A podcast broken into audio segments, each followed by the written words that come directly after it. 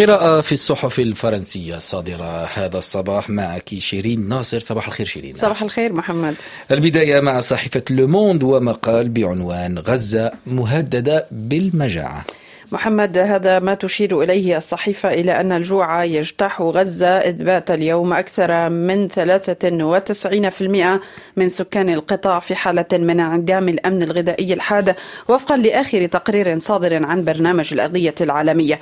ومن المتوقع أن يكون حوالي نصف السكان في مرحلة الطوارئ والوفيات قد تتزايد بحلول السابع من شباط فبراير المقبلة. كما أن واحدة على الأقل من كل أربع عائلات أي أكثر من نصف مليون مليون شخص ستواجه المرحلة الخامسة أي الظروف الكارثية التي قد تؤدي إلى حالة مجاعة. وتقول لوموند أنه في الأسابيع الأولى من الحرب أكل سكان غزة الدجاج لديهم والأسماك المستزرعة المحفوظة في برك البحر. أما اليوم فلم يعد لديهم أي شيء فحتى المحال التجارية قد فرغت وكل شيء بات مفقودا. ولا سيما المياه التي يتم ضخها أو تحليتها في كثير من الأحيان بفضل المولدات التي لم تعد تعمل بسبب نقص الوقود. صحيفة لو باريزيان تساءلت شيرين ماذا نعرف عن الرهائن الإسرائيليين في قطاع غزة؟ هذا ما نقرأه محمد لأنزو جرينية أن عدم اليقين يسود مصير الرهائن الإسرائيليين المئة والأربعين لدى حركة حماس. ووفقا لإحصاء أجرته شركة كان وهي شركة التابعة للإذاعة العامة الإسرائيلية التي تسجل عدد الضحايا وكذلك هوياتهم. فقد فقد 34 رهينة حياتهم منذ اختطافهم. أعيدت جثث 11 منهم إلى إسرائيل بما في ذلك جثة إيليا توليندانو الفرنسية الإسرائيلية. وبين رفاة الذين قتلوا منذ بداية أسرهم سواء على يد حماس أو بنيران الجيش الإسرائيلي.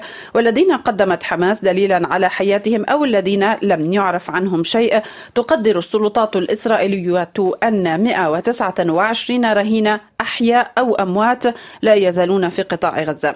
وتتابع لو باريزيان بأن العديد من عائلات الرهائن دون أي أخبار عن أحبائهم منذ هجوم السابع من أكتوبر في حين أن بعض الجمعيات تمارس ضغوطا على رئيس الحكومة الإسرائيلي بنيامين نتنياهو لوقف القتال والتوصل إلى هدنة ثانية وبالتالي إلى إطلاق سراح المزيد من الرهائن. صحيفة ليزيكو إسرائيل ترفع الصمت عن عنف المستوطنين المتطرفين. هذه المرة الأولى بحسب باسكال برونيل بدأ التشكيك في إسرائيل في قضية ما يعرف بأومرتا التي كانت صارمة بشأن الهجمات والانتهاكات وعملية الطرد التعسفي ضد المدنيين الفلسطينيين من قبل مجموعات من المستوطنين المتطرفين في الضفة الغربية المحتلة. فهذا التغيير في اللهجة أدى إلى تجميد العمليات التي تقوم بها وحدة خاصة تتألف من المستوطنين المتطرفين الشباب التي أنشئت قبل ثلاث سنوات وتتولى أعمال العنف ضد الفلسطينيين ويعمل اليوم على توجيه طاقتهم وإعادتهم إلى الطريق الصحيح. ولكن وفق الكاتب في ليزيكو يبقى أن نرى إذا كانت الضغوط الدولية التي مورست على إسرائيل سيكون لها التأثير المطلوب.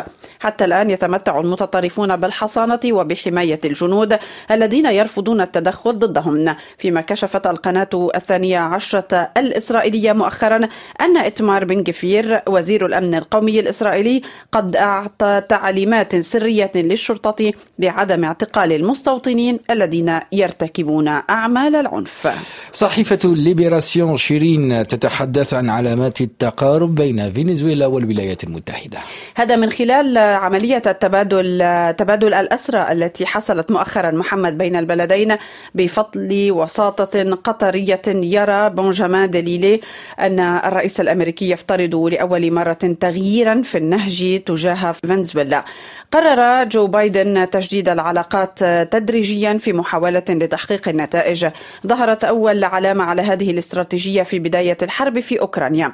ففي أذار مارس عام 2022 كشفت صحيفة نيويورك تايمز أن وفدا أمريكيا زار كاراكاس بتكتم لمناقشة ملف النفط بينما كانت واشنطن قد أعلنت لتوها حظرا على الخام الروسية ووفق ليبراسيون باتفاقيتين بين الحكومة والمعارضة الفنزويلية دفعت بهما الخارجية الأمريكية وراء الكواليس إحداهما في تشرين الثاني نوفمبر 2022 على حزمة مساعدات إنسانية للسكان الفنزويليين والأخرى في تشرين الأول أكتوبر من هذا العام لتحديد موعد نهائي في النصف الثاني من عام 2024 من أجل تنظيم الانتخابات الرئاسية المقبلة.